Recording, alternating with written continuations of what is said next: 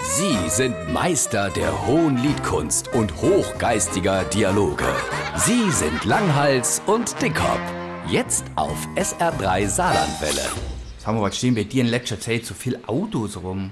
Touristen. Hä? Wie Touristen? Ich habe doch während der Corona-Beschränkungen Bilder im Internet gepostet von meinem Rasen und die wollen denen jetzt in echt ziehen. Wer will denn der Rasen ziehen? 30 Quadratmeter Gras. Ewe Kekras. Sondern? Moos. Ich habe doch innerhalb der letzten Jahre, ich glaube, fünf, sechs Mal vertikutiert und neuer Rasen neu gesät. Und nur jedem Winter hatte ich nochmal eine neue Mooslandschaft. Ah ja, du wohnst direkt am Walden, hast den Rasen auf der Schattenseite, da kommt nicht viel Sonne hin. Aber wieso kommen dann die Touristen nur deinem Moos gucken? Da muss ich ein bisschen ausholen. Was für Assoziationen hast du, wenn du an Moos denkst? Ja, als erstes fällt mir unser Krippsche an Weihnachten ein. Bingo.